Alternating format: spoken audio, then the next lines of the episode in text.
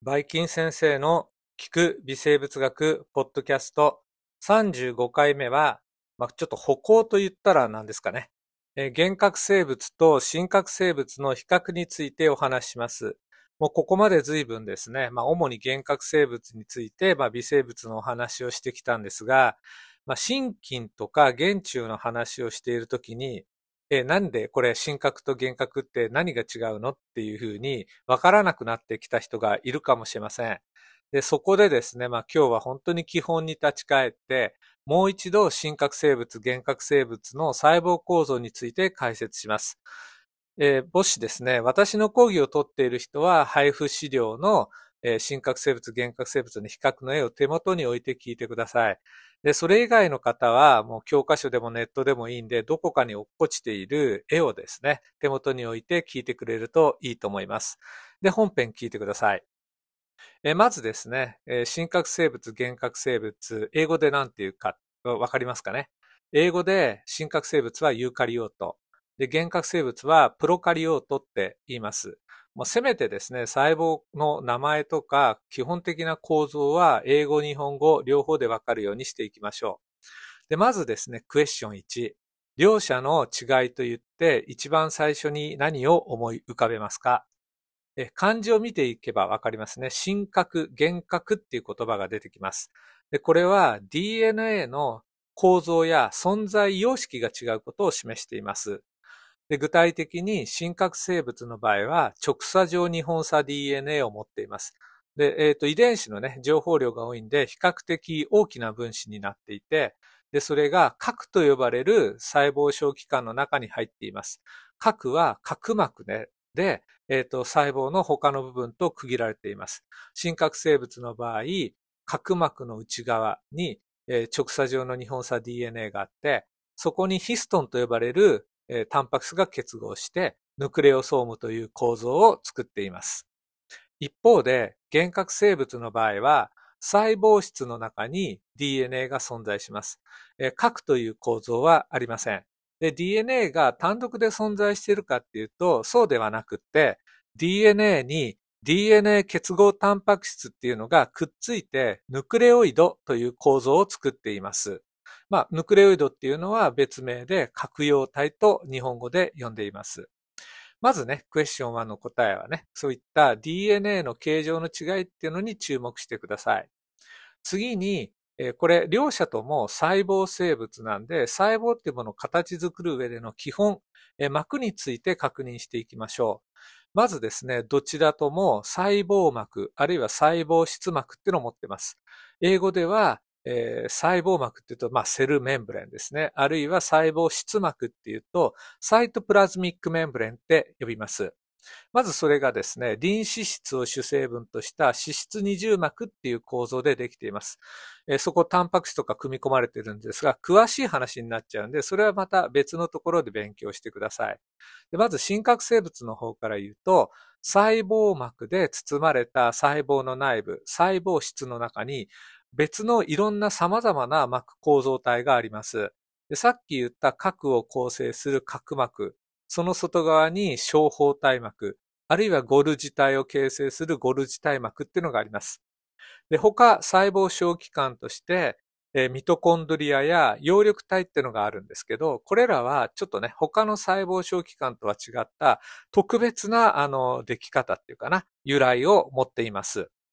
で一方で、幻覚生物の場合は特殊なものを除いて細胞質の中に膜構造っていうのは発達していません。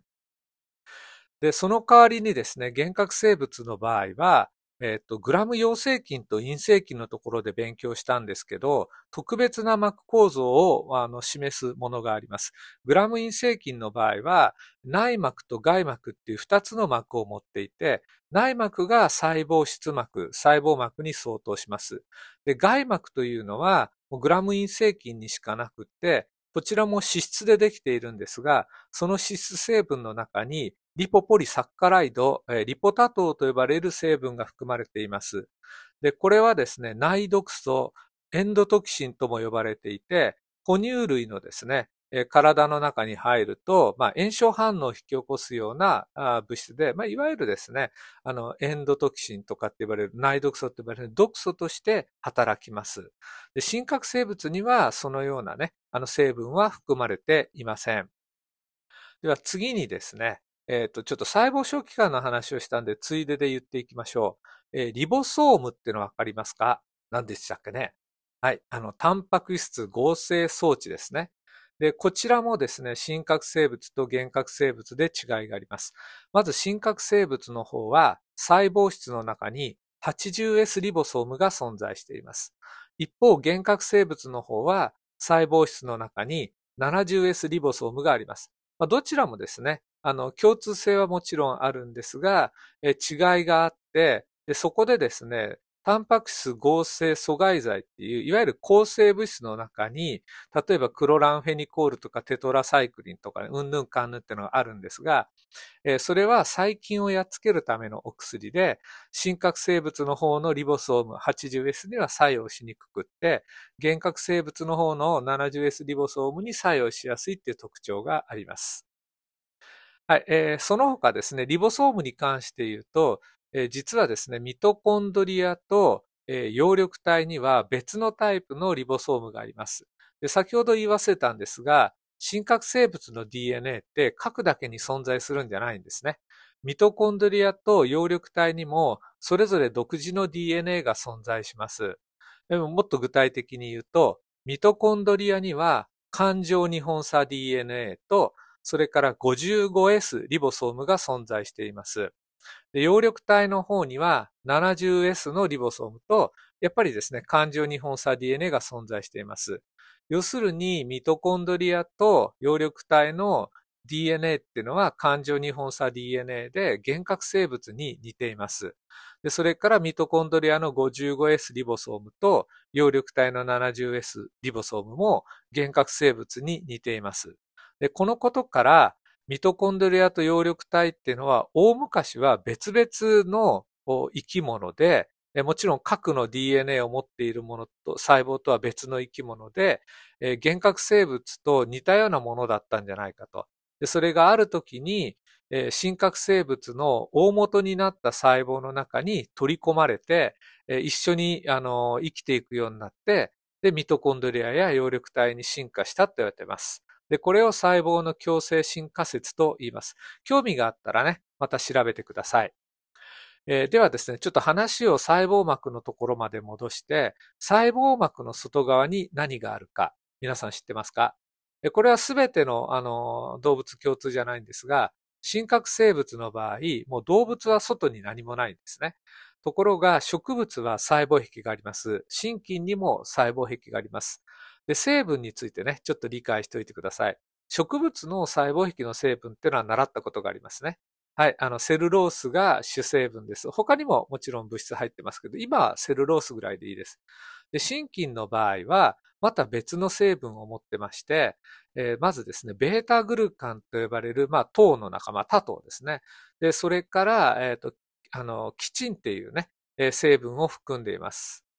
で、一方で、原核生物にも細胞壁を持っているものがいて、で、成分はペプチドグリカンでできています。で、このペプチドグリカン、えー、原核生物のね、細胞壁の構成成分、それから心筋の細胞壁の構成成分、えっ、ー、と、ベータ、あとグルカンっていうのですね。これちょっと注目しておいてほしいんです。っていうのは、えー、原核生物、細菌の感染症の治療薬の中には、えー、ペプチドグリカンの合成阻害剤であるペニシリンなどがあります。